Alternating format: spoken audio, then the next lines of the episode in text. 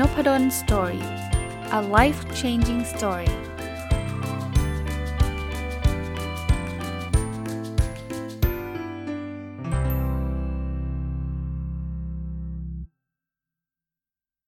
สวัสดีครับ ยินดีต้อนรับเข้าสู่รายการนพดล story podcast นะครับ แล้วก็วันอาทิตย์นะครับ ก็ยินดีต้อนรับเข้าสู่รายการ My Books นะครับ จะเป็นรายการที่ผมเอาหนังสือที่ผมเขียนนะครับ ตั้งแต่เล่มแรกเลยนะ ที่เป็น Pocket Book นะ จะมาทยอยเล่าให้ฟังนะครับ ก็วันนี้จะยังคงเป็นเล่มเดิมอยู่นะครับ เป็นหนังสือเล่มแรกที่ผมเขียนเป็นพ็อกเก็ตบุ๊กก็คือ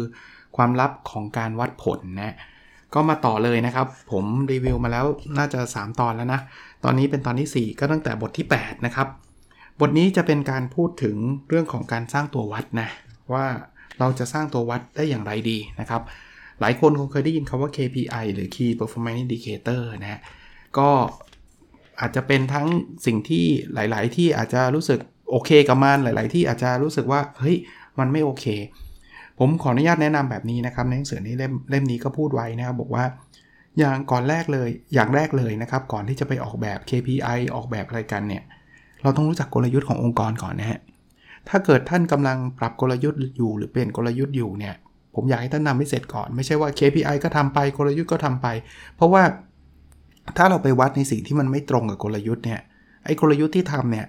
ก็ไม่มีใครสนใจครับเขาก็ไปสนใจแต่ KPI เขาไปสนใจแต่ตัววัด เพราะว่าเราเคยคุยกันแล้วนะครับว่าอะไรถูกวัดในสิ่งนั้นสำคัญเสมอ เพราะฉะนั้นเนี่ย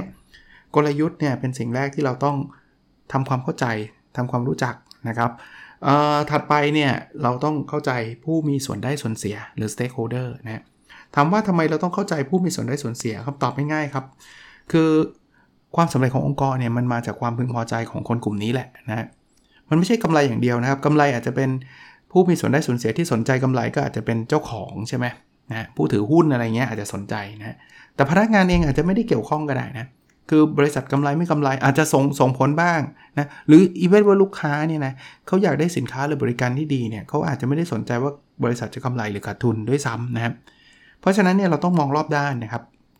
อ่าถ้าท่านเข้าใจกลยุทธ์ ถ้าท่านเข้าใจผู้มีส่วนได้ส่วนเสียเสร็จแล้วเนี่ยอย่าเพิ่งไปคิด KPI ครับ อย่างแรกที่ท่านต้องคิดก็คือสร้างวัตถุประสงค์ คราวนี้เวลาผมพูดแบบนี้เนี่ยผมผมไล่เรียงให้ฟังฮะมันเริ่มต้นจากถ้าถ้าสมมุติเราจะทำ KPI ระดับองค์กรเนี่ยเราก็ต้องทำวัตถุประสงค์ระดับองค์กรก่อนนะว่าบริษัทเราเนี่ยตั้งขึ้นเพื่ออะไร อย่างที่ผมเรียนกำไรอาจจะเป็นส่วนหนึ่งที่เป็นวัตถุประสงค์ก็ได้ แต่ stakeholder อื่นๆล่ะครับ เช่น employee เนี่ยเราอาจจะวัตถุประสงค์คือสร้างความพึงพอใจให้กับพนักงานก็เป็นไปได้ฮะแต่ขออย่างเดียวคือขอให้เป็นวัตถุประสงค์หลักๆนะครับพูดง่ายๆว่าองค์กรเราเนี่ยตั้งขึ้นมาเพื่อสิ่งนี้นะครับเพื่อสิ่งนี้ เขียนออกมาตอนนี้ยังไม่ต้องมีตัวเลขยังไม่ต้องมีตัววัดใดๆฮะเขียนแค่วัตถุประสงค์นะสร้างกำไรสร้างความพึงพอใจลูกค้า พนักงานมีความสุข พวกนี้เป็นวัตถุประสงค์นะคราวนี้วัตถุประสงค์แต่ละข้อเนี่ยมันเป็นเหมือนผลลัพธ์ผลลัพธ์สุดท้ายนะที่เราต้องการ แต่มันต้องทำอะไรสักอย่างเพื่อนำไปสู่วัตถุประสงค์นั้นถูกไหมครับ สิ่งนั้นเราเรียกว่า critical success factor หรือปัจจัยวิกฤตครับ เช่น เราบอกว่าเราอยากที่จะสร้างกำไรเนี่ย ถามว่าอยู่ดีๆกำไรจะมาเลยไหม ก็ไม่มาถูกไหม ปัจจัยวิกฤตที่สำคัญในการสร้างกำไรก็อาจจะเป็นเรื่องของการขยายตลาดนะ เพราะฉะนั้นเนี่ยปัจจัยวิกฤตมันเหมือนเหตุอะครับ ส่วนวัตถุประสงค์มันเหมือนผลนะ คำถามคือ เอ๊ะ แล้ววัตถุประสงค์หนึ่งข้อเนี่ย จะมีปัจจัยวิกฤตแค่ข้อเดียวหรือเปล่า ไม่จำเป็นครับ อาจจะต้องมีหลายข้อก็มีได้ แต่ขอให้วิกฤตนะ วิกฤตแปลว่ามันสำคัญจริงๆนะ ไม่ใช่ว่าปัจจัยอะไรก็ได้เอามาหมดเลย 20 ปัจจัยเงี้ยไม่ไม่ใช่นะครับ เพราะเรากำลังจะสร้าง KPI คือ Key Performance Indicator เราไม่ได้สร้าง PI คือ Performance Indicator คืออะไรก็ได้วัดหมดอย่างนี้ไม่ใช่นะ เพราะฉะนั้น หลักๆ ของการสร้างกำไรถ้าเราบอกว่าขยายตลาดก็ขยายตลาดครับ เราอาจจะบอกว่าเฮ้ยขยายตลาดอย่างเดียวไม่พอนะ เราต้องมีการลดต้นทุนด้วย ก็ลดต้นทุนครับ เอาหลักๆครับ ไม่ใช่ว่าโหมันเอามันทุกเรื่องเลยห้องน้ำสะอาดเลยก็เอาหมดเลยอย่างนี้ไม่ใช่วัดใจวิกฤตแล้วนะครับ ถ้าท่านจะทำ KPI ระดับหน่วยงาน แบบเดียวกันเป๊ะเลยฮะฝ่ายตลาดมี KPI อะไรดีครับอาจารย์ ผมก็ถามว่าฝ่ายตลาดในบริษัทท่านน่ะหรือในองค์กรท่านเนี่ยวัตถุประสงค์คืออะไรอ่า ขยายตลาดครับอาจารย์อ่า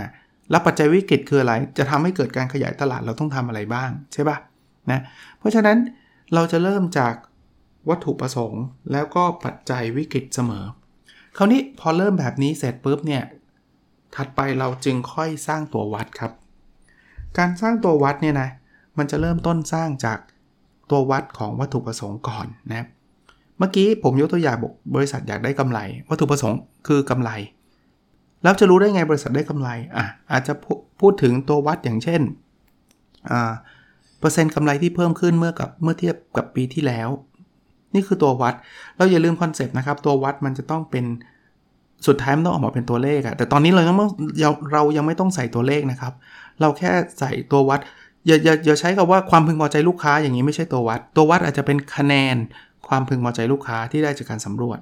เปอร์เซ็นต์การกลับมาซื้อซ้ำอย่างเงี้ย นั้นเมื่อกี้วัตถุประสงค์บอกว่าอยากสร้างกำไร ตัววัดผลอาจจะบอกว่า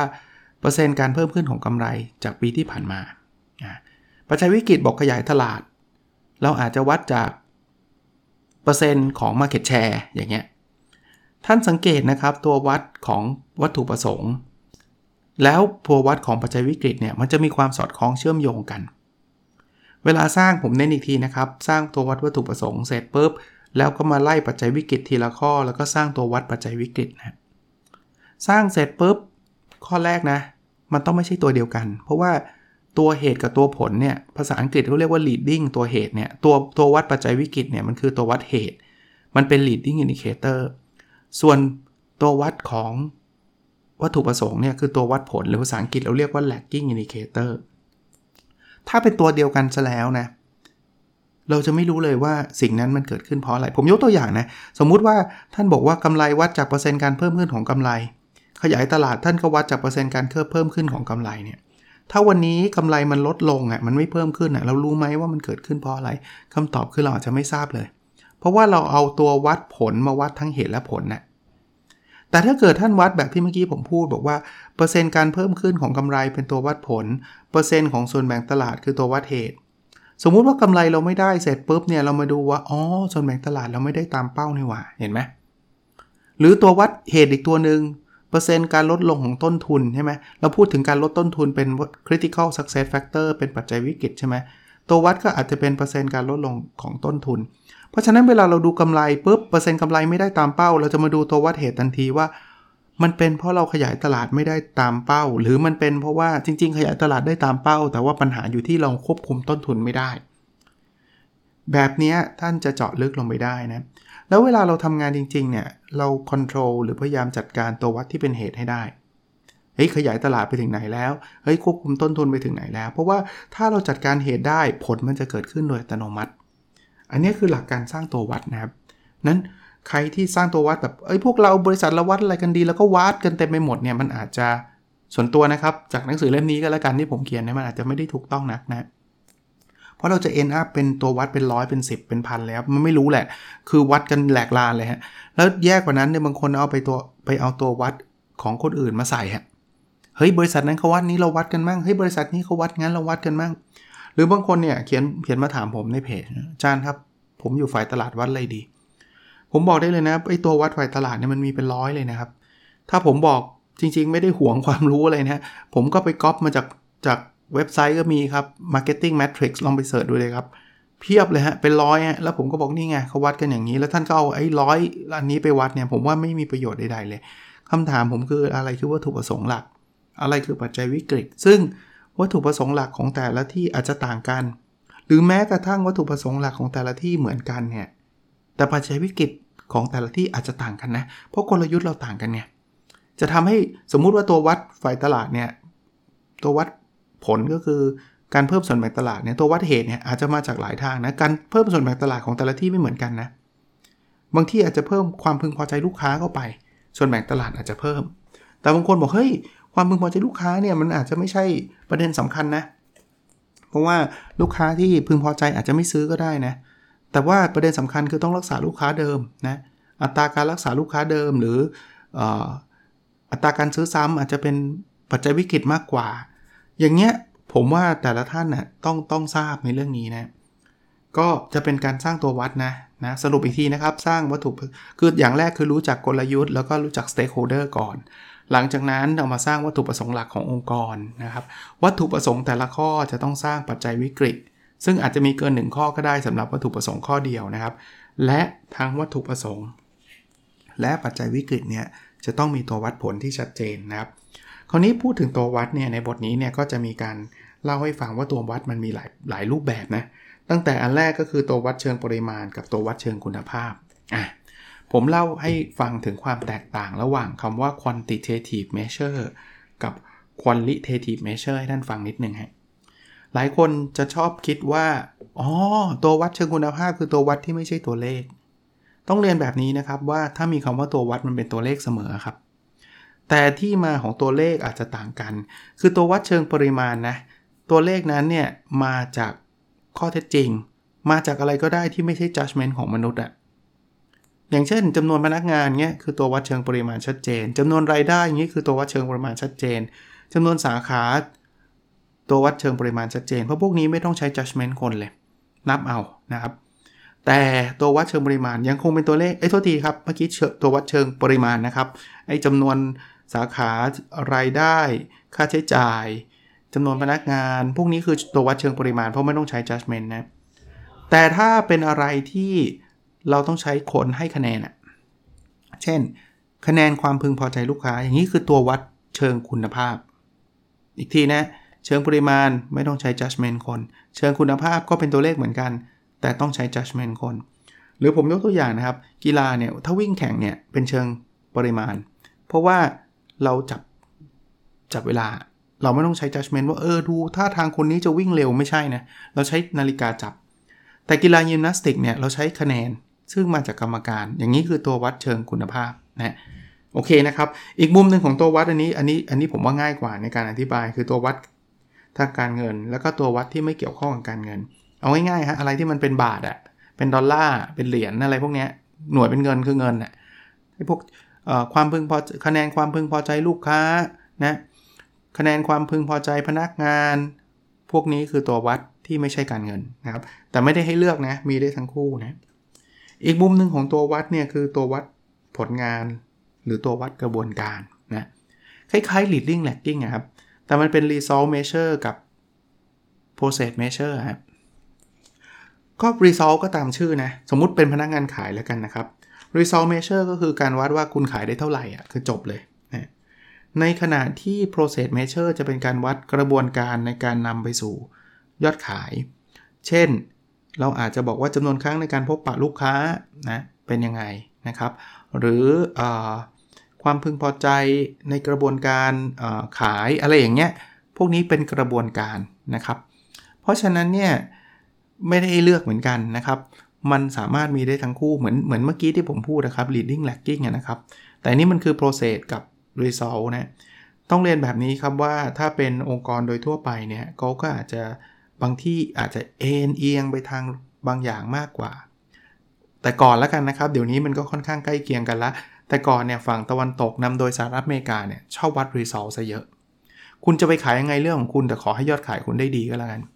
แต่ฝั่งตะวันออกนำโดยญี่ปุ่นเนี่ยชอบวัด process เยอะนะแต่ก่อนนะก็คือเฮ้ยยอดขายมันไม่ได้ control ได้จากพนักงานนี่ว่าไอ้ที่เขาพนักงาน control ได้คือกระบวนการหรือเปล่า เพราะฉะนั้นเนี่ยเราควรจะวัดกระบวนการไหม แต่อย่างที่ผมเรียนเดี๋ยวนี้มันมา merge กันนะครับเขาก็วัดทั้ง result ทั้ง process นะครับ มีข้อแนะนำสั้นๆนะครับว่าเราอยากได้ตัววัดที่ถูกต้องเนี่ยทำยังไงนะครับ ก็คล้ายๆเป็นบทสรุปให้ฟังนะเริ่มจากการศึกษาวัตถุประสงค์หลัก และปัจจัยวิกฤตที่ส่งผลต่อความสำเร็จนะข้อแรกนะข้อที่2เนี่ยไม่จำเป็นต้องทุกอย่างต้องวัดเป็นตัววัดทางการเงินนะครับ ข้อที่ 3 ตัววัดต่างๆ ต้องสอดคล้องนะข้อที่4นะครับมันควรมีทั้ง leading กับ lagging ที่เมื่อกี้ผมอธิบายไปแล้วเนี่ย ข้อที่ 5 เราสามารถวัดได้ทั้งตัววัดเชิงปริมาณ และตัววัดเชิงคุณภาพเนี่ยข้อที่ 6 นะครับ เวลาจะสร้างตัววัดนึกนึกนิดนึงว่าจะมีข้อมูลไหมนะครับ แล้วมันจะเที่ยงตรงไหมในการเก็บข้อมูล ข้อที่ 7 ข้อมูลเนี่ยอาจจะมาจากทั้งภายในและภายนอกได้ แล้วข้อที่ 8 นะครับ พยายามหลีกเลี่ยงศัพท์เทคนิคต่างๆ บางคนชอบใช้มากนะ อุ้ยศัพท์ให้มันหรูหราฟู่ฟ้าไม่จำเป็นนะเราเราเราไม่ต้องใช้ศัพท์เทคนิคศัพท์ยากๆนะ เอาศัพท์ที่คนทั่วไปฟังแล้วเข้าใจง่ายจะดีกว่า มาถึงบทที่ 9 นะครับ หลังจากเรามีตัววัดแล้วเนี่ย บทที่ 9 จะพูดถึงstep ที่ 2 ในการสร้างระบบการวัดผลจำได้นะครับ เรามี 4 step นะ อย่างตั้งแต่สัปดาห์ที่แล้วละ step แรกคือการสร้างตัววัดที่เมื่อกี้ผมเพิ่งพูดจบนะ step ที่ 2 คือการตั้งเป้าหมายและเก็บข้อมูล คราวนี้เป้าหมายเนี่ยคือสิ่งที่สำคัญ เพราะว่ามันจะเป็นตัวบอกเราว่า เฮ้ย เราทำได้ตามเป้าไหม คือเป้าเนี่ยมันจะบอกว่าเราสำเร็จเมื่อไหร่อะนะแต่เมื่อกี้ผมบอกว่าเปอร์เซ็นต์การเพิ่มขึ้นของกำไรเนี่ยเอาสักกี่เปอร์เซ็นต์ดีที่เราจะเรียกว่าสำเร็จคำถามคือเอาอาจารย์แล้วผมจะเอาตัวเลขนี้มาจากไหนอะอย่างแรกนะที่ท่านสามารถทำได้คือ benchmark benchmark ก็คือการไปเทียบกับคนที่เขาเก่งกว่าหรือดีกว่าเรา ในเรื่องนั้นๆ แต่ไม่ได้แปลว่า เราต้องเอาตัวเลขของเขามาเป็นของเราทันทีนะ เราก็มาปรับเทียบ นะเราอาจจะเบนช์มาร์กว่าเฮ้ยคนนี้เนี่ยกำไรเพิ่มขึ้นปีละ 20%เจ๋ง แต่ว่าเรายังไม่มีรีซอสหรือไม่มีทรัพยากรเท่าเขา เราอาจจะต้องพัฒนาปรับปรุง เพราะนั้นปีนี้เราขอ 10%ก่อนอย่างเงี้ย แต่มันก็มีฐานที่มาที่ไปว่าทำไมเราถึง 10%ไม่ใช่อยู่ดีๆวันนี้ลืมตานึกขึ้นมา 10%แล้วกันอะไรเงี้ยนะจริงๆเป้าหมายก็มีทั้งระยะยาวระยะสั้นเนาะ อาจจะ 3 ปีเราจะไปได้ถึงระดับ 20%แต่ว่าปีแรกอาจจะขอ 10%ก่อน ปีที่ 2 จะเป็น 15%แล้วปีที่ 3 เป็น 20%แบบนี้ก็ได้นะครับ คราวนี้คำถามว่าเราตั้งเป้าแล้วปรับได้ไหมคำตอบคือปรับได้ถ้ามีเหตุผลเพียงพอคำถามถัดไปคือแล้วเหตุผลอะไรล่ะครับ ที่เรียกว่าเพียงพอ อย่างแรกนะ คือถ้าเราเปลี่ยนกลยุทธ์อะเราต้องกลับมาดูเป้าเสมอนะ เช่น เราบอกว่าเฮ้ยเราจะเจริญเติบโตไป แต่ว่า สุดท้ายเนี่ยเราอาจจะมองแล้วว่าเออสินค้าหรือบริการประเภทนี้เนี่ยในอนาคตมันไม่น่าจะดีแล้วล่ะ บริษัทเราจะเปลี่ยนแนวแล้วเราจะไปเน้นสินค้าอีกกลุ่มหนึ่งมากกว่า อย่างเงี้ยเป้าเดิมเนี่ยที่บอกโตละ 20%ทุกปีเนี่ยอาจจะไม่ใช่แล้วไง อย่างนี้คือการปรับโดยเปลี่ยนโดยโดยการดูกลยุทธ์ที่มันเปลี่ยนไปนะ ประการที่ 2 คือ customer trend ที่เปลี่ยนไป เราอาจจะอยากจะโต 20% 20%ทุกปี แต่วันหนึ่งเนี่ยเราพบว่าลูกค้าเนี่ยเริ่มไม่สนใจ สินค้าที่มันเป็นอนาล็อกแบบนี้ละอะยกตัวอย่างนะ เราขายฟิล์มอยู่เงี้ย แล้วคนไม่ใช้ฟิล์มแล้วว่าจะใช้เทรนมันจะมาแล้วมันการใช้ดิจิตอลมากขึ้น อันนี้ตัวอย่างเก่ามากนะ แต่ว่าแค่จะยกให้เป็นไอเดียเท่านั้นเองว่า เออ อย่างเงี้ยคุณต้องมานั่งปรับแล้วนะ ว่าไอ้เป้าที่คุณจะโตปีละ 20%เนี่ยมันอิ่มตัวแล้วนะ มันไม่ได้โตง่ายแบบนั้นแล้วนะ ประการที่ 3 เราจะปรับเป้าเมื่อมันเกิดเหตุการณ์สำคัญสคัญที่เกี่ยวข้องเนี่ย ถ้ายกตัวอย่างที่ใกล้ที่สุดตอนนี้ก็คือโควิด -19 ต้นปี 2020 นี่อาจจะโหหวังเติบโตอย่างยิ่งใหญ่ แต่พอณเวลานี้เป็นไงฮะ เราแค่อยู่รอดก็พอแล้ว เพราะนั้นเป้าที่เคยตั้งไว้ก็ต้องปรับเนี่ยแต่ถ้ามันไม่ได้เกี่ยวข้องกับ 3 ข้อนี้กลยุทธ์ก็ไม่ได้เปลี่ยน customer trend ก็ไม่ได้เปลี่ยนเหตุการณ์ก็ไม่มีอะไรเกิดขึ้น แล้วจะปรับนี่ต้องถามตัวเองดีๆนะว่าปรับเพื่ออะไร เพราะถ้าเกิดเราอยากปรับเพียงเพราะว่า เราอยากให้ได้ตามเป้าอย่างนั้นไม่ต้องตั้งเป้าครับ ตั้งเป้าแบบนั้นไม่มีประโยชน์นะถัดไปคือเทคนิคการตั้งเป้าหมายเนี่ยเราควรจะตั้งให้มันมีหลายระดับ หลายระดับแปลว่าอะไร เช่น ขั้นต่ำปานกลางสูง การตั้งเป้าให้มีหลายระดับเนี่ยมันจะช่วย motivate คนได้ดีกว่าการตั้งเป้าแบบระดับเดียวทำไมผมถึงพูดเช่นนั้นนะครับ การตั้งเป้าระดับเดียวเนี่ยต้องต้องเรียนแบบนี้ว่า พนักงานในองค์กรเราเนี่ยอาจจะมีความสามารถแตกต่างกัน เอาเอาพนักงานขายก็ได้ ผมมีตั้งเป้าว่าถ้าเกิดขายของได้ล้านหนึ่งเนี่ยคุณได้ไปเที่ยวยุโรปตอนซึ่งตอนนี้ไปไม่ได้นะ เอาเป็นว่าคุณได้โบนัสเยอะแยะเลย แต่ถ้าเกิดคุณไม่ได้ล้านหนึ่งคุณอดหมดเลยนะ ภาษาอังกฤษเรียกเป้าแบบนี้ว่า all or nothing เนาะ all or nothing คือได้ได้หมด ไม่ได้ไม่ได้เลย คราวนี้พนักงานขายที่ขายเก่งมากๆเนี่ยมีประสบการณ์เยอะมี network เยอะเนี่ยหนึ่งล้านเนี่ยหมูมาก 3 เดือนก็ได้แล้ว แปลว่าพอเขาได้ปุ๊บ3เดือนเนี่ยอีก 9 เดือนที่เหลือในปีนั้นเขาก็ holiday ละขายมั่งไม่ขายมั่งเพราะว่ามันถึงเป้าแล้วไงบางคนบอกอ้าวอาจารย์ก็แสดงว่าอาจารย์ตั้งเป้าต่ำเสียอาจารย์ก็ตั้งไปเลย 5 ล้านเนี่ยอะถ้าผมตั้ง 5 ล้านเนี่ยพนักงานที่มี network มีประสบการณ์กลุ่มเมื่อกี้นะเขาอาจจะขายเต็มที่ตลอดทั้งปี แต่พนักงานที่ประสบการณ์น้อยหน่อยหรือเป็นเด็กใหม่ที่เข้ามาเห็นเป้า 5 ล้านเป็นไงฮะ ไม่ต้องขายเลย holiday 12 เดือนยังได้เลย เพราะว่าขายไปก็ไม่มีทางได้เป้า นี่คือเหตุผลที่เราจะเห็นเป้าแบบ เฮ้ยขั้นต่ำก่อนเว้ยอาจจะสักประมาณ 5 0 0แสนคุณได้โบนัสน้อยหน่อย 1 ล้านโบนัสมากหน่อย เป็นเป้ากลาง 5 ล้านเป็นเป้าสูงอะไรเงี้ยนะครับ พอมันมีหลายระดับปุ๊บเนี่ยทุกคนจะมีเป้าของตัวเอง ไม่ว่าจะเป็นคนที่เก่งที่มุ่งไปยังเป้าระดับสูงเลย คนที่ความรู้ประสบการณ์ปานกลางก็ ไปมุ่งเป้าปานกลางนะคนที่อาจจะประสบการณ์น้อยหน่อย ก็มุ่งเป้ากับไม่ง่ายขั้นต่ำไว้ก่อนอะไรเงี้ยนะก็คล้ายๆ นักศึกษาหรือนิสิตที่เรียนนะครับ มันถึงมีเกรดหลายเกรดไงส่วนใหญ่ เพราะว่าถ้าเกิดมีแต่ผ่านกับไม่ผ่านเนี่ยหลายคนสอบ midterm คะแนนเก็บก็ผ่านแล้ว final ก็ไม่อยากเรียนหนังสือนะถ้าไปตั้งเป้าบอกว่างั้นผ่านที่ 90%ก็จะมีเด็กแค่กลุ่มเล็ก ๆ กลุ่มหนึ่งอันที่จะพยายามสอบ final เพราะมีลุ้นผ่าน แต่ว่าเด็กกลุ่มใหญ่เลยอาจจะไม่ต้องสอบแล้วไม่ต้องเรียนแล้วเพราะว่ายังไงก็ไม่ผ่านนะผมสรุปเรื่องเป้าหมายให้ฟังอีกอีกอันนึงครับ ว่าเทคนิคต่างๆ คืออะไรนะอย่างแรกก็คือเป้าหมายปรับได้นะครับ จาก 3 เหตุผลเมื่อกี้ครับกลยุทธ์เทรนลูกค้าและเหตุการณ์สำคัญนะอันที่ 2 เป้าหมายมีหลายระดับจะจูงใจพนักงานมากกว่าการมีเป้าหมายระดับเดียวนะ อันที่ 3 แต่เป้าหมายระดับสูงต้องมีความท้าทายนะ ไม่ใช่ว่าง่าย ๆนะครับ อันที่4นะครับเป้าหมายเนี่ยยิ่งสูงเนี่ยยิ่งยากเนี่ยรางวัลต้องยิ่งจูงใจ ไม่ว่าจะเป็นรางวัลทางการเงิน หรือไม่ใช่การเงินก็ตามเนี่ยอันที่5นะครับเป้าหมายเนี่ยเวลาตั้งเนี่ยเพื่อจะทำให้คนทำงานเนี่ยเข้าใจที่มาที่ไปแล้วก็ยอมรับเนี่ยดึงเขาเข้ามาครับดึงเขาเข้ามาแปลว่าให้เขามีส่วนร่วมในการให้อินพุตต่างๆ ในการตั้งเป้าหมาย ข้อนี้ หลายคนอาจจะบอกว่าอาจารย์ถ้าดึงเข้ามาเดี๋ยวเกิดเขาทำเป้าต่ำๆเราบอกเขาได้เลยนะ ถ้าเขาทำเป้าต่ำถึงแม้เขาจะทำได้ถึงเป้าเนี่ย แต่องค์กรอาจจะมีโบนัสให้นิดเดียวเพราะอะไรรู้ปะ่ะ เพราะว่าเป้าต่ำสมมติยอดขายเนี่ย โอ้ยเอาเป้าง่ายๆอะ่ะ แล้วขายได้เท่านี้แหละพอแล้ว คุณก็อาจจะถึงเป้านะ แต่โบนัสคุณอาจจะได้แค่ 0.5 เดือนอะไรเงี้ย ซึ่งหรืออาจจะไม่ได้เลยด้วยซ้ำเพราะว่าเราขาดทุนไง คุณตั้งเป้ากันต่ำแบบนี้แล้วก็ขาดทุนขาดทุนคุณก็ไม่ได้เลย เพราะฉะนั้นเนี่ยตั้งเป้าสูง แล้วเขาได้ 80%ของเป้าเนี่ยอาจจะดีกว่าการตั้งเป้าต่ำมากๆ แล้วเขาทำได้100%ก็ได้นะ ชี้แจงให้เขาเข้าใจครับทำทั้งหมดทั้งปวงเนี่ยองค์กรได้เขาได้ครับ อันที่ 6 ครับ ถ้าเราไม่มีมีถ้าเรามีข้อมูลในอดีต ดึงข้อมูลในอดีตมาเป็นส่วนหนึ่งนะครับ ไม่ใช่เป็นกฎระเบียบว่าต้องดีกว่าปีที่แล้วแน่นอน แต่ว่าเอามาเป็น baseline ครับ baseline เป็นอาจจะเป็นจุดตั้งต้นว่าเออปีที่แล้วเราเคยทำได้เท่านี้นะ ปีนี้ตลาดมันดีขึ้นนะ อาจจะขยับขึ้นไปอีกนิดนึงอะไรเงี้ยก็จะช่วยได้นะครับ แต่ไอปีนี้มีโควิด -19 อาจจะต้องลดลงกก็เป็นไปได้เหมือนกันนะ ข้อที่ 7 ถ้าไม่มีข้อมูลในอดีตทำไง เช่นสินค้าตัวนี้ไม่เคยขายมาก่อนเลยทำไง ผมแนะนำแบบนี้ครับ ไปคุยกับผู้รู้ไปคุยเอ็กซ์เพรสหรือที่สำคัญที่สุดคุยกับลูกค้า ถ้ามีสินค้าแบบนี้คุณจะซื้อไม่ซื้อก็เขาเรียกว่า market research ไง งานวิจัยตลาดต่างๆเนี่ยช่วยได้นะครับ แล้วก็ตัวเลขนั้นมาปรับเป็นเป้านะครับหรือถ้าเกิดเรามีคู่แข่ง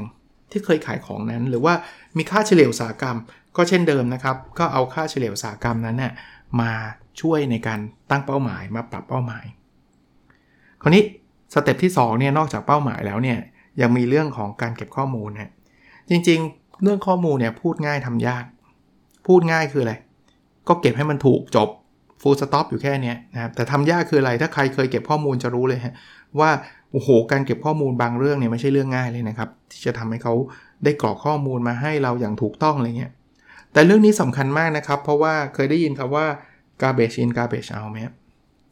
ขยะเข้ามาขยะก็ออกไป ถ้าเกิดเราไปเก็บข้อมูลแบบผิดๆมา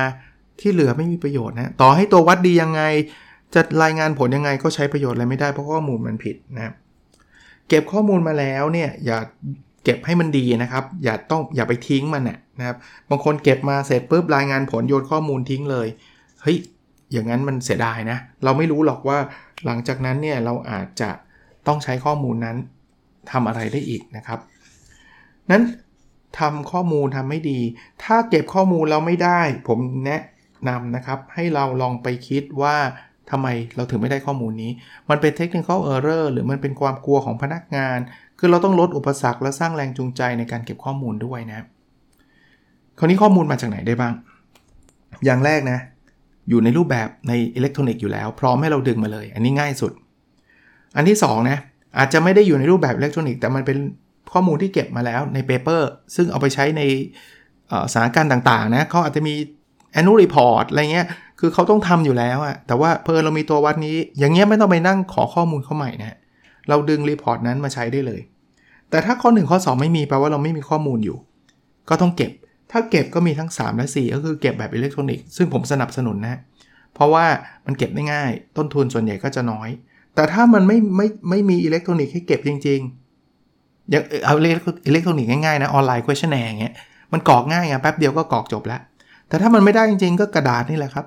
แจกแบบสอบถามเป็นกระดาษนี่แหละครับ ก็เก็บข้อมูลได้เช่นเดียวกันนะครับ แต่หัวใจคือ 1 คือต้องให้มันถูกต้อง 2 มันต้องไม่เพิ่มภาระงานให้มันมากนักนะนะครับคราวนี้มีคำถามคิดครับ เอ๊ะเก็บบ่อยขนาดไหนครับอาจารย์ จริงๆ ตอบง่ายๆแบบนี้ครับ 2 ปัจจัยครับ 1 ต้นทุนหนึ่งการเก็บ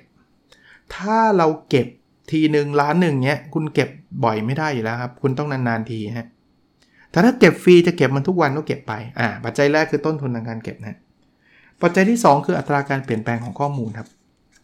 ข้อมูลอะไรที่มันมีการเปลี่ยนแปลงเร็ว เราต้องเก็บทีพูดแบบนี้ท่านอาจจะพอเห็นภาพนะครับ เพราะว่าถ้ามันเปลี่ยนแปลงเร็ว แล้วท่านไม่เก็บทีเช่นราคาหุ้นเนี่ยท่านบอกรีพอร์ตราคาหุ้นสัปดาห์ละครั้งไม่ทันกินแน่นอน แต่ถ้าก็บอกเกรดนักศึกษาอย่างเงี้ยสเดือนครั้งก็ได้เทอมละครั้งก็พอเพราะว่าเก็บวันนี้เก็บพรุ่งนี้ค่าก็เท่ากัน เพราะว่าเกรดนักศึกษาไม่ได้เปลี่ยนทุกวัน ท่านเห็นภาพไหม มันเคยมีการศึกษาหนึ่งครับเขาบอกว่าถ้าเราอยากจะเห็นการเปลี่ยนแปลงในช่วงเวลาใด ให้ซอยย่อยประมาณ 6 ครั้งในช่วงนั้น เช่น ถ้าสมมุติว่าเราเห็น customer trend เนี่ยเปลี่ยนทุก 6 ปีเนี่ยเราเก็บข้อมูลความพึงพอใจลูกค้าปีละครั้งก็พอ แต่ถ้าเกิดเราอยู่ในอุตสาหกรรมที่ customer เปลี่ยนทุก 6 เดือนเนี่ยเราต้องเก็บเดือนละครั้งนะลักษณะคล้ายๆแบบนั้นนะครับโดยโดยเฉลี่ยนะมาคู่กับความถี่ในการเก็บคือช่วงเวลาในการเก็บ เขาเรียกมันว่า measurement period นะความถี่ก็คือ measurement frequency นะไอ้ช่วงเวลาในการเก็บเนี่ยเป็นประเด็นนะครับ ถ้าเราต้องสุ่มเลือกเนี่ยเราต้อง make sure นะครับว่าไอ้เวลาที่เราไปสุ่มเก็บข้อมูลนั้นเนี่ยมันเป็นเวลาที่เป็นตัวแทนที่ดี เช่นสมมุติว่าผมอยากรู้ว่าคนเดินห้างเนี่ยเขามีความเห็นยังไงกับ มีความพึงพอใจยังไงกับ การเดินห้างสรรพสินค้า แล้วผมดันไปแจกแบบสอบถามตอนห้างเปิด 10 โมง แล้ว 11 โมงกลับบ้านแล้วแล้วเอาข้อมูลนั้นมาวิเคราะห์ ผมจะได้ข้อมูลที่บิดเบี้ยว คือไม่ใช่ว่าคนกรอกผิดนะเขาก็กรอกมาตามความเป็นจริงอะ่ะ แต่ว่าข้อมูลนั้นไม่ได้เป็นตัวแทนที่ดีของคนเดินห้างทั้งหมดจริงไหมเช่นเราอาจจะสรุปว่าที่จอดรถเหลือเฟือ ก็เหลือสิครับ เพราะว่าไปเก็บข้อมูลไว้ตอน 10โมงไงสิบโมงมันห้างเปิดเนี่ยยังไม่มีใครมาเลย คุณลองไปเก็บตอนทุ่มหนึ่งดิคุณจะพบว่าโอ้โหรถติดที่จอดรถเลยที่จอดรถไม่มีคนด่ากันเละเทะเลย ดังนั้นเนี่ยช่วงเวลาในการเก็บสำคัญนะครับ คำถามถัดไปคือใครควรเป็นคนเก็บข้อมูลคำตอบง่ายๆครับ คนที่ควรเก็บคือคนที่อยู่ใกล้ข้อมูลนั้นมากที่สุด ใครควรเก็บข้อมูลจำนวนของเสีย ก็หนีไม่พ้นพนักงานฝ่ายผลิต เพราะอะไร เพราะเขาเป็นคนทำของเสีย เขาควรจะเป็นคน report ได้ ซึ่งตรงนี้มีประเด็นใช่ไหมที่เรากลัวกัน เอ๊ะแล้วเขาจะ report เหรอ อะไรเงี้ย ประเด็นคือเราต้องทำให้เขาเข้าใจครับว่าการ report นั้นไม่ได้เอามาใช้ในการทำโทษเขาเนี่ย เราต้องการเอามาวิเคราะห์เพื่อแก้ไขปัญหา คุณ report ของเสียมาเดี๋ยวเราจะส่งทีมเข้าไปช่วยทำให้ของเสียคุณลดลงอย่างเงี้ยเขาจะกล้า report แต่ไม่ใช่ว่าเฮ้ยคุณ report ของเสียมาเดี๋ยวผมจะไปหักเงินเดือนคุณเอาอย่างนี้จะ report เพื่ออะไรจริงไหมเราถึงกลับมาที่คอนเซปที่ผมพูดมาสัก2อสาครั้งที่แล้วนะว่า การวัดผลไม่ได้ทำเพื่อที่จะทำโทษใครนะมาถึงเรื่องสุดท้ายในวันนี้ก็คือเอ๊ะแล้วข้อมูลเนี่ยมันมีเรื่องอะไรที่ต้องสนใจหรือต้องระวังบ้างคำตอบง่ายๆนะครับ อย่างแรกครับ คือเราต้องระวังเรื่อง security ครับ Security เช่น ข้อมูลนี้มันอาจจะมีการล่วไหลได้นะ เพราะฉะนั้นเนี่ยมันไม่ใช่ว่าใครก็ตามเข้าถึงข้อมูลได้ทุกเรื่องทุกระดับ อันนี้เราต้อง set accessibility เข้าไปได้ security ในมุมนี้นะครับ กับอีกอันหนึ่งคือเรื่องของพวกไวรัสต่างๆ อันนี้ท่านต้องระวังเองนะเพราะว่าเดี๋ยวนี้มันมีข่าวเยอะแยะใช่ไหมครับ ที่โดนระบบโดนแฮกเข้ามาแล้วเรียกค่าไถ่อะประมาณว่าถ้าเกิดคุณไม่จ่ายเงินเท่านี้ภายในเวลาวันนี้ เราจะลบ Data คุณแล้ว Data นั้นมันแบบโอ้โหมีประโยชน์มากสำหรับคุณอะ่ะบางทีบางคนก็ยอมจ่ายไปเงี้ยก็ต้องระวังอย่างเช่นเดียวกันนะครับ โอเค วันนี้น่าจะพอพอประมาณนะ ก็หนังสือความลับของการวัดผลเป็นหนังสือเล่มแรกที่ผมเขียนนะครับ ถ้าขี้เกียจรอนะครับ ก็ไปหาซื้อได้เนาะน่าจะมีอยู่ที่ C1 นะครับ หรือใครชอบอีบุ๊กก็น่าน่าจะมีที่อุกบีนะครับ หรือจะไปยืมห้องสมุดต่างๆ ก็มีนะห้องสมุดมารวยมันก่อนก็เขียนมาหาผมก็ไปยืมได้นะครับ ถ้าเป็นสมาชิกเนาะก็ลองไปเสาะหาดูแล้วกันนะครับ หรือจะเป็นเอออันนี้ช่วยประชาสัมพันธ์ด้วย digital book นะชอบอ่านเป็นแบบบทๆเป็นดิจิตอลเนี่ยเข้าไปที่ To Read search คำว่าเลข2นะครับ แล้วก็ read ที่แปลว่าอ่านนะครับ แล้วก็เขียนคำว่าความลับของการวัดผลน่าจะเจอ โอเคนะครับ ขอให้ทุกคนมีวันอาทิตย์ที่สดใสนะครับ หรือวันไหนก็ตามที่ท่านฟัง episode นี้นะแล้วเราพบกันใน episode ถัดไปนะครับ สวัสดีครับ